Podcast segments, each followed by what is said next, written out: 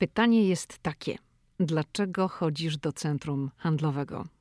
Jeżeli w ogóle chadzasz do centrów handlowych, jaki jest główny powód? Sklepy, konkretne produkty konkretnych marek, a może coś innego? W dzisiejszym podcaście będę mówiła o amerykańskich centrach handlowych i domach towarowych. O tym, że wiele z nich znika, że są likwidowane, ponieważ albo świecą pustkami, albo ruch jest na tyle słaby, iż ten biznes właścicielom po prostu się nie opłaca. Czy w USA powstają nowe centra handlowe? O tym też powiem. Zapraszam na 42 odcinek podcastu. Hej, tu Lidia Krawczuk, dziewczyna ze Szczecina, która wylądowała w Waszyngtonie. Ameryka mnie fascynuje, żyję w niej od ponad dekady i cały czas ją odkrywam. Podróż do Stanów Zjednoczonych była zawsze moim marzeniem. Nie sądziłam jednak, że w Ameryce kiedyś zamieszkam.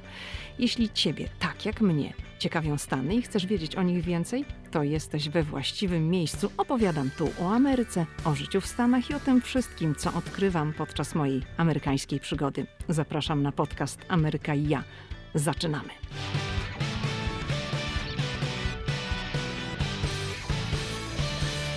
Dzień dobry, hello. Przeczytałam ostatnio recenzję w Apple Podcast na temat mojego podcastu Ameryka i ja i muszę się nią tutaj podzielić, ponieważ bardzo doceniam gest autora. Czytam. Pani Lidio, Jestem na 26 odcinku. Nie mogę się oderwać. Pożyczyłem iPada, żeby napisać recenzję, gdyż samolubnie liczę na dwa odcinki w tygodniu. Namówiła mnie pani na wyjazd do USA, no może nie na stałe, ale przynajmniej na trzy tygodnie urlopu, chyba w przyszłym roku, bo teraz to korona rządzi. Pozdrawiam, Tomek. Wow, bardzo dziękuję, zwłaszcza, że mówimy tutaj o pożyczeniu sprzętu właśnie po to, żeby napisać tę recenzję. Naprawdę to doceniam i bardzo mi miło. Zresztą ja zawsze to powtarzam: recenzje to paliwo. Co do dwóch odcinków w tygodniu, to obecnie, no nie jest to możliwe, nie jestem w stanie. Zobaczymy, jak podcast się będzie rozwijał, ale tak jak obiecałam, jest jeden odcinek w tygodniu, w każdy wtorek i trzymam się tego od początku. Jest regularnie. Co do urlopów, to jeszcze tutaj y, krótko powiem, urlopów w Stanach Zjednoczonych, to, to jest słuszny plan, że to będzie przyszły rok, dlatego że w tym roku, w 2020, to, chyba nie będzie możliwe. Amerykański sekretarz skarbu, który ostatnio został zapytany w telewizji Fox Business, czy jest na to szansa na międzynarodowe podróże w tym roku, odpowiedział: Trudno powiedzieć. I zachęcał przy tym Amerykanów by skupili się na podróżach krajowych. Mówimy tutaj o Amerykanach, no bo wiadomo, że dziennikarka telewizji zapytała o to wszystko w kontekście Amerykanów, czy oni będą mogli podróżować do Europy. No ale to przecież działa w dwie strony, także ludzie z Europy, jeżeli Amerykanie nie będą mogli jeździć, no to ludzie z Europy tym bardziej. Także może być słabo. Dla mnie też to będzie słabo, bo to oznacza, że być może w tym roku w ogóle nie będę mogła polecieć do Polski. To, że w czerwcu nie polecę, mam już kupiony bilet, to się pogodziłam z tym, że nie da się. No natomiast gdzieś tam po cichu liczę, że może w grudniu się uda, na święta, no ale mówi się o drugiej fali, więc trudno powiedzieć, jak to będzie. Zobaczymy. Okej, okay. dzisiaj postanowiłam opowiedzieć o amerykańskich centrach handlowych i domach towarowych. I od razu nasuwa się pytanie, dlaczego? Dlaczego? Odpowiedź jest zawsze taka sama, ponieważ uważam, że to jest ciekawy temat i dla mnie to jest zawsze klucz, dlaczego robię taki podcast, a nie inny. I myślę sobie, że ten podcast może w jakiś sposób sprawi, że ty inaczej spojrzysz na centra handlowe. Być może zastanowisz się właściwie, dlaczego ciebie do centrum ciągnie, jeżeli w ogóle cię ciągnie, tak? Bo nie wszystkich ciągnie. No i przy okazji jak zwykle w moim podcaście, dowiesz się czegoś o Ameryce. To jest wiadome, że to my, konsumenci, decydujemy o tym, jak centra się mają, a w USA tak ogólnie nie mają się wcale za dobrze. Amerykanie do takich centrów w pierwotnym założeniu chodzić już za bardzo nie chcą. I dzisiaj będę opowiadała o tym, dlaczego. Opowiem o amerykańskich centrach handlowych i domach towarowych i oczywiście porównam do tego co jest w Polsce. I muszę powiedzieć od razu, że ja w pierwszych latach życia w Stanach Zjednoczonych byłam zafascynowana sklepami. No, przypominam, że od 2009 roku tutaj jestem. Wszystkiego było pełno. znaczy nie chcę powiedzieć, że jak przyjechałam z Polski, to w Polsce nic nie było, a tutaj było wszystkiego pełno. W Polsce też wszystko było, ale tutaj były ciągle promocje, wyprzedaże i obniżki. I w Polsce wówczas nie było tego na taką skalę. Teraz w Polsce też jest bardzo dużo promocji, obniżek, różnych ofert z zniżkami. Natomiast no jak się cofniemy o tę dekadę wstecz, to jednak to wyglądało inaczej. I ja przyleciałam do Stanów z dwiema walizkami, w których miałam tam jakieś rzeczy. Zresztą ja przecież przyleciałam na dwa lata, tak? Także miałam dwie walizki rzeczy i moja szafa tutaj w Stanach natychmiast w błyskawicznym tempie zapełniła się nowymi rzeczami, które kupiłam w Stanach i kupowałam je na niekończących się wyprzedażach. I powiem to uczciwie i głośno, że Ameryka mnie rozpuściła, tak rozpuściła mnie, dlatego że ja teraz wszystko, może nie wszystko, ale większość rzeczy to chcę kupić z rabatem. I tak naprawdę, jak sobie to wszystko przeanalizuję, to płacę pełną cenę za rzeczy, które mi są potrzebne natychmiast albo na wczoraj, że muszę je mieć. Natomiast jak nie są mi jakoś tam bardzo potrzebne, to nie jestem wcale skłonna, żeby płacić pełną cenę, dlatego że tak się przyzwyczaiłam, że musi być jakiś rabat. Także z jednej strony Ameryka mnie rozpuściła, ale z drugiej strony ja już nie lubię sklepów. I możesz zapytać, no ale dlaczego, jak tutaj jest tyle promocji i można tutaj kupić o wiele taniej niż w Polsce i tak dalej. Otóż dlatego, że jest za dużo towaru. I ten nadmiar jest męczący. On mnie przytłacza. I dlatego nie lubię po prostu chodzić do sklepów, bo to jest wszystko zazwyczaj na wielką skalę i człowiek musi przejrzeć te niekończące się rzędy wieszaków. No i to dla mnie jest męczące. I tutaj w Stanach jest jeszcze jedna rzecz. Dlatego też tak za bardzo nie lubię chodzić do sklepów.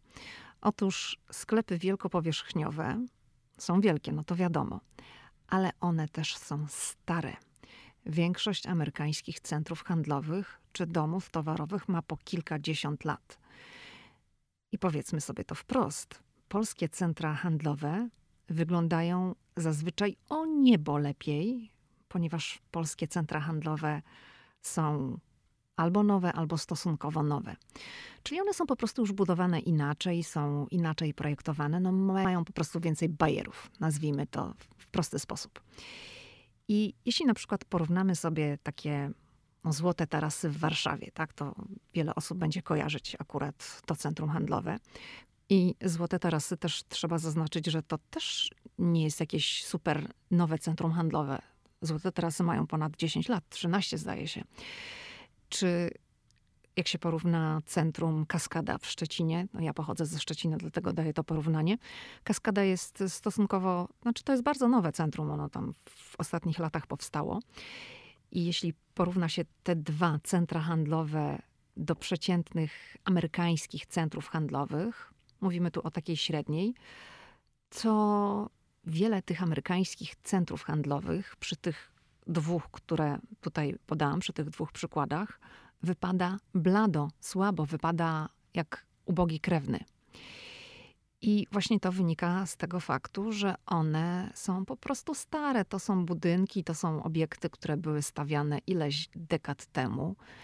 I owszem, bardzo wiele z nich się remontuje, one przechodzą renowacje, ale one i tak nie prezentują się już aż tak nowocześnie, ponieważ pewnych rzeczy już się nie da zmienić w ramach jakiejś tam struktury, prawda?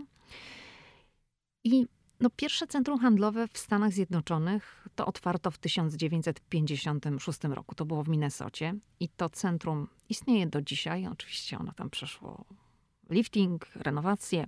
Ono się nazywa Southdale Center i wtedy to był październik 1956 roku. Wtedy na otwarciu tego centrum pojawiło się 75 tysięcy ludzi.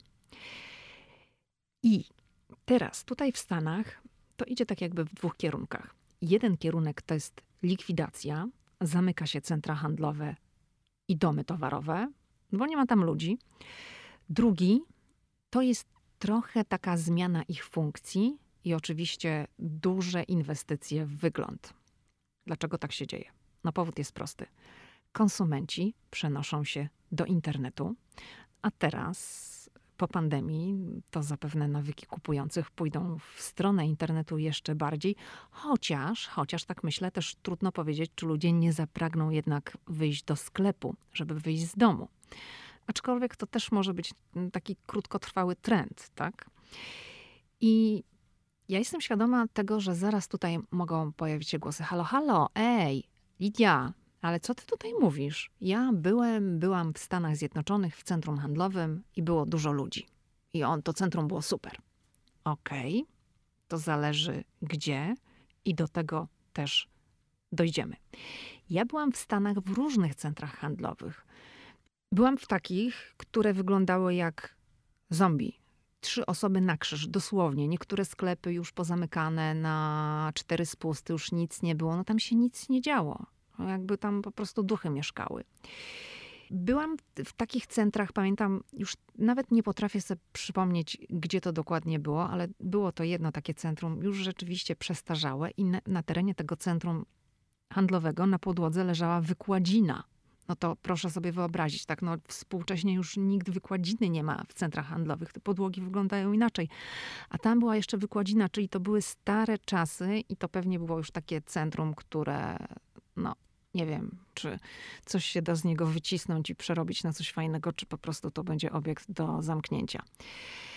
I byłam jeszcze w takim jednym centrum, gdzie było tyle ludzi, że musiałam uciec, bo nie dawałam rady. Był taki tłok, ścisk, ale po kolei o tym opowiem.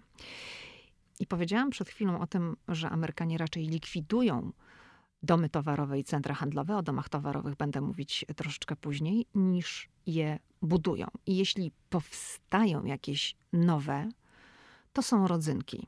I one nie mają już takiego charakteru jak dawniej, i o tym właśnie też będę opowiadała. W Miami na Florydzie powstanie, to jest projekt, to jest, to jest przyszłość, największe centrum handlowe w Stanach Zjednoczonych, American Dream Miami. I powierzchnia tego centrum ma być większa niż cały Watykan nawet. Ale to jest projekt, który ciągle jest przesuwany. Ja o tym centrum słyszę już od lat. I teraz przygotowując się do podcastu, sprawdzałam, jak się rzeczy mają, i z tych informacji, do których ja dotarłam, wynika, że budowa tego centrum ruszy dopiero w 2021 roku, ale to nie ma nic wspólnego z pandemią. Takie po prostu były plany już pod koniec 2019. Teraz pytanie, jak pandemia tutaj pokrzyżuje szyki i czy znowu nie będzie jakiejś obsówki, czy to się wszystko nie przesunie.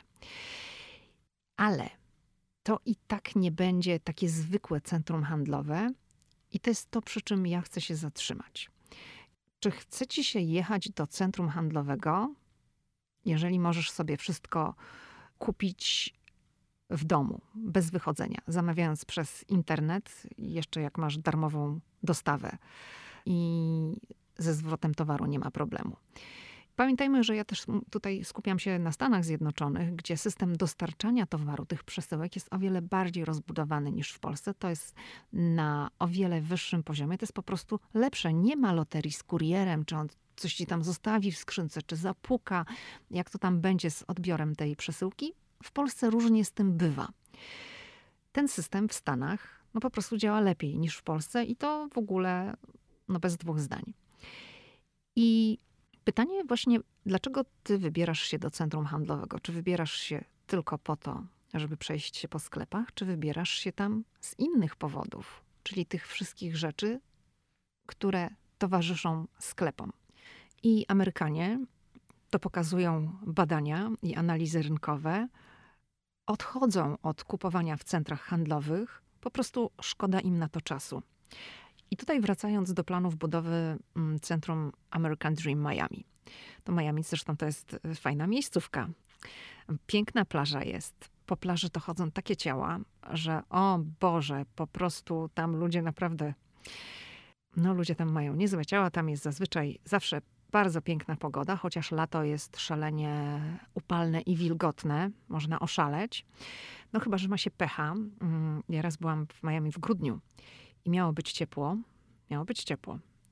Ale ostatecznie na miejscu musiałam sobie kupić czapkę, bo mi wieczorem było zimno w głowę po prostu. Kurtkę miałam, dlatego że przyleciałam, no to wiadomo, jak to w grudniu przyleciałam z Waszyngtonu, to w kurtce, ale nie sądziłam, że w Miami będzie mi ta kurtka potrzebna. No po prostu wtedy tak się wydarzyło, że był jakiś super zimny front w grudniu i była taka pogoda do bani. Także to miało być super ciepło, pięknie w Miami, a nie było ciepło. W każdym razie, to centrum American Dream Miami, to owszem, tam będą sklepy, ale to będzie tylko wycinek tego interesu.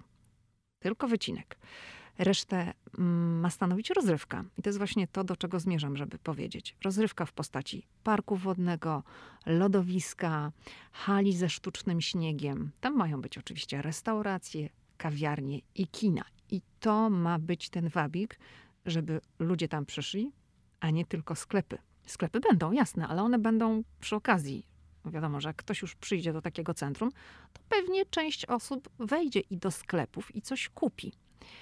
Ale tutaj to centrum ma być nastawione na rozrywkę, rekreację, na takie experience. I kiedy mówię o American Dream, to będzie, a raczej już jest w USA jeszcze jedno takie centrum w Meadowlands w stanie New Jersey, ale to w Miami mm, to będzie jeszcze większe. I to centrum handlowe American Dream w New Jersey to też jest centrum tego typu, które ma powstać w Miami. Z tą różnicą, że to centrum w New Jersey jest już gotowe, natomiast z powodu koronawirusa po prostu go nie otwarto.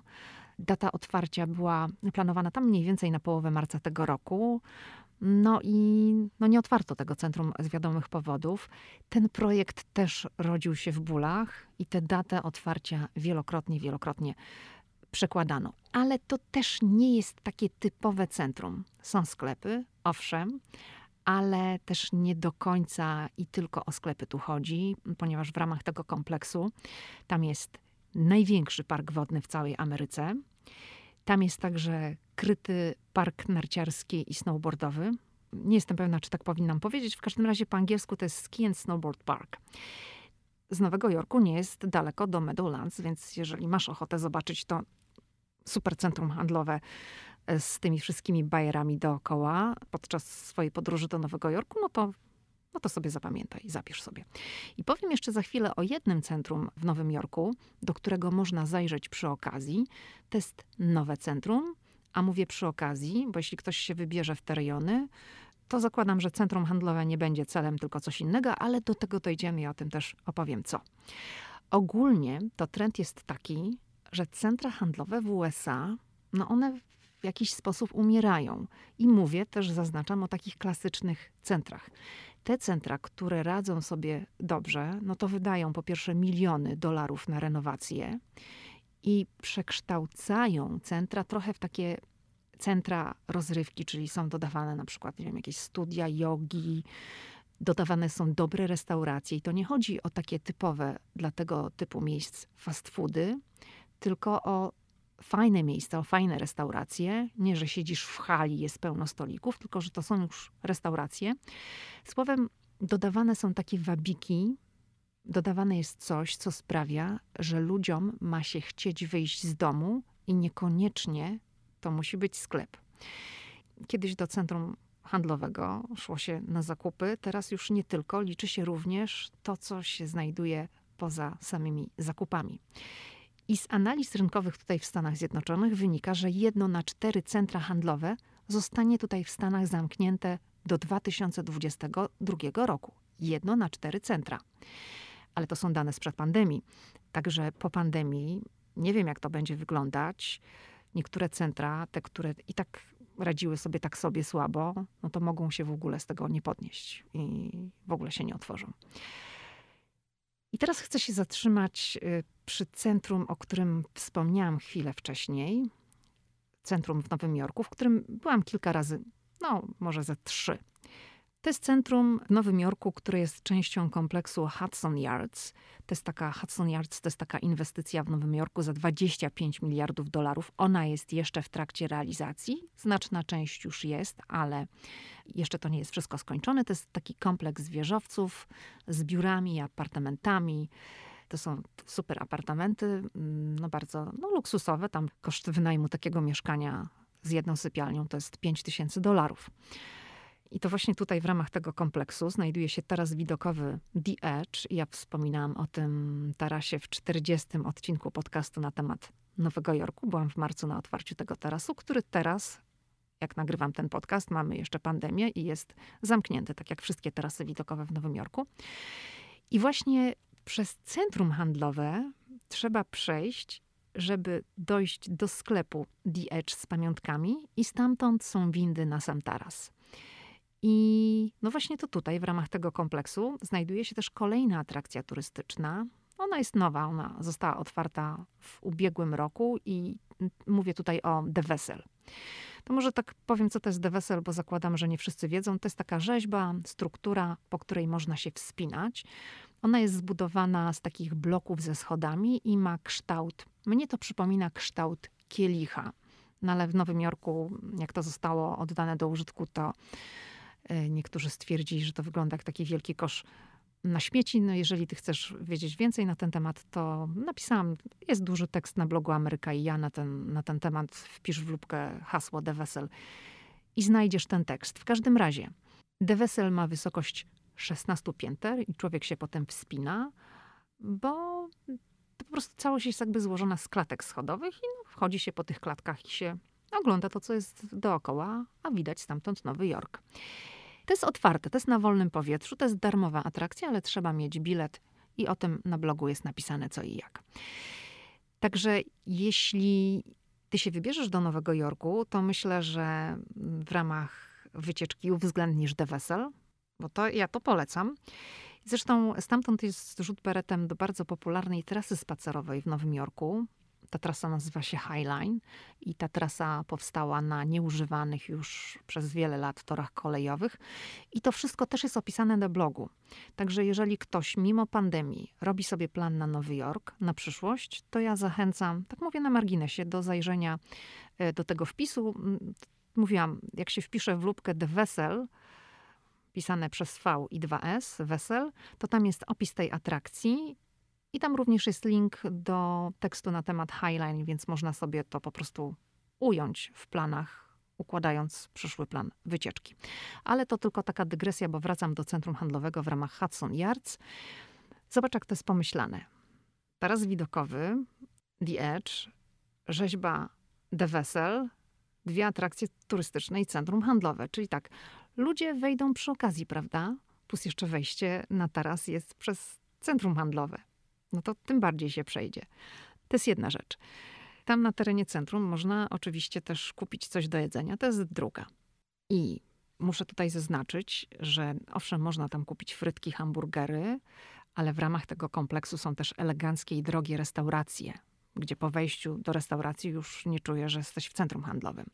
Także to też nie jest takie typowe centrum, bo tu mamy też nagromadzenie, zwłaszcza na parterze, marek luksusowych. Tam na parterze są takie sklepy jak Dior, Fendi, Tiffany, Cartier. Takie marki popularne jak tam H&M czy Zara, to one są na wyższych kondygnacjach. Trzeba jechać schodami ruchomymi do góry. I zresztą tutaj swoje nowojorskie biura ma telewizja CNN. Mówię o kompleksie Hudson Yards. Także biorąc pod uwagę ruch turystyczny, ale też specyficzną okolicę, czyli apartamenty i biurowce, to centrum ma szansę na powodzenie, prawda? Zresztą analitycy rynkowi bardzo się temu przyglądali i przyglądają, no bo jak wiadomo, teraz to wszystko się załamało. Ale od otwarcia do końca ubiegłego roku to centrum odwiedziło około 20 milionów klientów, czyli to jest całkiem dobry wynik. I może tak przy okazji to ja opowiem o najbliższym mi centrum handlowym. Dla mnie najbliższe centrum handlowe to jest Pentagon City.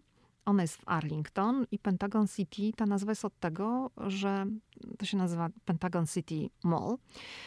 I to centrum jest po prostu w bardzo bliskiej odległości od Pentagonu, czyli amerykańskiej siedziby Departamentu Obrony. I w tym centrum też jest dużo ludzi. Dużo ludzi jest tam Między innymi dlatego, że tam w tym rejonie jest podziemna stacja metra, także tamtędy można przejść. Jest Pentagon, w którym przecież pracują tysiące ludzi. Tam są dookoła biurowce. Poza tym tam przyjeżdża bardzo dużo autokarów z wycieczkami szkolnymi.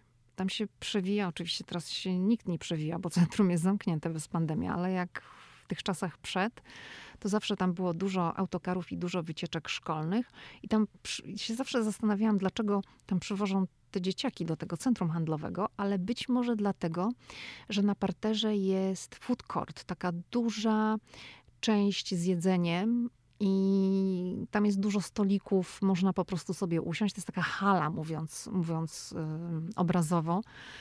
To nie są takie restauracyjki fajne. No ale jest dużo różnych punktów i z hamburgerami, i z jakimiś kanapkami, i jest sushi, i jest kuchnia włoska, więc można sobie coś wybrać. I pewnie dlatego też przywożą tutaj te grupy, że można coś zjeść, a może też przy okazji chcą sobie pochodzić po tym centrum. I to centrum też właśnie przeszło dużą renowację. To nie jest jakiś super hiper, bo to jest obiekt, który ma swoje lata, ale rzeczywiście tam zainwestowano sporo w to centrum po to, żeby ono wyglądało lepiej i, i to centrum, myślę, będzie przez długi czas całkiem dobrze się miało. I jak się będą miały poszczególne sklepy, to już jest inna sprawa, tak? Które marki się utrzymają, a które nie. Ale ja w tym centrum bywam, chciałam powiedzieć nieregularnie, ale to będzie niewłaściwe słowo. Bywam tam regularnie, ale tylko z tego powodu, że na terenie centrum tego znajduje się fryzjer, do którego ja chodzę.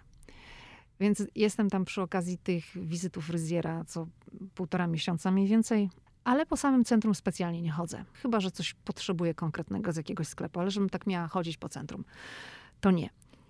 I to już powiedziałam, że w takim ogólnym ujęciu Amerykanie nie chcą chodzić do typowych centrów handlowych, no ponieważ wszystko można kupić przez internet i przyszłość, według analiz robionych tutaj w Ameryce, ma wyglądać tak, że będziemy się ruszać z domu do centrum handlowego tylko wtedy, kiedy znajdziemy w tym centrum coś poza sklepami, coś, czego będzie można doświadczyć. I chodzi tutaj o experience. Ale chciałam jeszcze zatrzymać się przy department stores, czyli przy takich domach towarowych. I mówiąc szczerze, to ja nie jestem pewna, jak ta sprawa ma się w tej chwili z domami towarowymi w Polsce. Czy takie typowe domy w ogóle istnieją? No, kiedyś były domy towarowe centrum, ale wydaje mi się, że już chyba nigdzie ich nie ma. Że nawet jeżeli gdzieś zostały budynki po nich, to, to jaki to ma, mają charakter te, te obiekty? Czy tam są biurowce, czy to zostało przerobione? No nie wiem. No w Szczecinie, z którego ja pochodzę, to nie ma domu towarowego w tej chwili żadnego. W każdym razie w USA domy towarowe radzą sobie coraz gorzej i wiele z nich jest likwidowanych. I przykładem na przykład domu towarowego tutaj w Stanach to jest Macy's. To jest popularny dom towarowy, to jest popularna sieć i myślę, że sporo słuchaczy może ten dom towarowy kojarzyć. Na pewno te osoby, które były w Stanach, to może nie na pewno, ale z pewnością wiele tak. I oczywiście taki Macy's w Nowym Jorku przy Herald Square, to jest sklep flagowy. Notabene tam zawsze w oknach wystawowych zimą są świetne ekspozycje świąteczne, także polecam, jak ktoś będzie w tym okresie. Przed tymi ekspozycjami jest zawsze mnóstwo ludzi i ten dom towarowy, mówię o Macy's przy Herald Square w Nowym Jorku, radzi sobie dobrze. Tam jest dużo ludzi, tam jest masa turystów, a w grudniu to tam są takie tłumy, że szok. No tak, właśnie. Taki sam szok przeżyłam, jak byłam w centrum handlowym w Hudson Yards. To było zaraz niedługo po otwarciu. I wchodziliśmy na The Vessel, żeby tam pokręcić się po tej rzeźbie. I potem weszliśmy do centrum handlowego, ale tam były takie tłumy, takie tłumy, że nie, no wyszliśmy stamtąd, bo to było zbyt męczące. To było wtedy tak, jak w grudniu przed Wigilią wszyscy ruszają po prezenty. Na ostatnią chwilę jest y, bardzo dużo ludzi i wtedy właśnie w Hudson Yards y, tak dużo ludzi było. Jak byłam już przy kolejnych okazjach, to tak nie było, ale wtedy ten mój pierwszy raz to było dla mnie coś strasznego. Y, ale to taka dygresja. I mówiłam właśnie o przy Macy's, przy Herald Square i o tych wystawach świątecznych, że tam są kapitalne, że zawsze polecam. Zresztą właśnie w Macy's y, przy Herald Square w grudniu to też w środku jest bardzo, bardzo dużo ludzi. Właśnie jak byłam ostatnio, przy okazji tych y, świąt y, w 2019 roku, to też zajrzałam do Macy's i o matko, straszne tłumy tam były. Ale w skali makro sytuacja wcale nie wygląda tak dobrze. Mówię tutaj o Macy's, bo na początku tego roku ta sieć Macy's y, podała, że zlikwiduje w ciągu trzech lat 125 sklepów. Tak? 125 domów towarowych pójdzie do likwidacji. Teraz w Stanach Zjednoczonych jest ich ponad pół tysiąca. No i pytanie, jak bardzo te liczby się zmienią, biorąc pod uwagę obecną sytuację, czyli pandemię. Czy to nie okaże się, że tych sklepów do likwidacji będzie więcej? I ta marka właśnie tego konkretnego domu towarowego też zamierza stosować nowe rozwiązania. Taki mały format. To się ma nazywać Market by Macy's i to będzie dotyczyło tylko tych lokalizacji, które są poza centrami handlowymi, bo niektóre domy towarowe Macy's są powiedzmy no tak przyklejone do centrów handlowych, na przykład w Arlington, tutaj jak wspominałam o Pentagon City Mall, to Macy's też jest jakby z jednej strony jest przyklejony Macy's, a z drugiej strony kolejny dom towarowy Nordstrom. I to, o czym mówię, czyli Market by Macy's, to zastosowanie, ten pomysł nie będzie odnosił się właśnie do tych sklepów, które są przy centrach handlowych. I co to ma być? Market by Macy's. Tam ma być towar tego domu towarowego, ale nie za dużo, ale również mają być lokalne wyroby plus żywność, napoje. Na miejscu będzie można też coś zjeść, posiedzieć, mają być jakieś kanapy, mają być miejsca do pracy, będzie można przyjść z laptopem. Czyli to jest coś, czego obecnie w Macy's nie ma, bo Macy's to jest w tej chwili klasyczny dom towarowy, a tutaj będą testować właśnie coś takiego jak Market by Macy's. O ile ja się nie mylę, to taki market miał być właśnie w Dallas, zdaje się, otwarty tutaj teraz gdzieś w marcu. Nie wiem, jak to się w sumie potoczyło, bo, no bo koronawirus, jak wiadomo, krzyżuje plany wszystkim. Czyli tutaj to, o czym mówię, to jest też pomysł oparty na experience. Musisz wyjść z domu, żeby czegoś doświadczyć. Noż zakupy, żeby wyjść z domu, nie są powodem, bo zakupy to mogą ci być dostarczone do domu, ale jeżeli ty chcesz czegoś doświadczyć, chcesz mieć to experience, no to musisz się zwlec z kanapy. I to jest właśnie ta filozofia, która zmienia się tutaj w Stanach, jeżeli chodzi o sklepy wielkopowierzchniowe, czyli tutaj mam na myśli dzisiaj konkretnie w tym odcinku centra handlowe i domy towarowe. Niektórzy w Stanach mówią, że to wcale nie jest tak, że centra handlowe umierają, tylko że centra handlowe ewoluują. No ale ileś już padło, tak? Ewoluują te, które chcą przetrwać i które mają potencjał, bo nie wszystkie mają. Okej. Okay. To tyle co przygotowałam w dzisiejszym odcinku. Jak zawsze, jeżeli lubisz mój podcast i jeszcze nie subskrybujesz, to nie zapomnij, żeby go subskrybować. Do kolejnego wtorku. Do usłyszenia.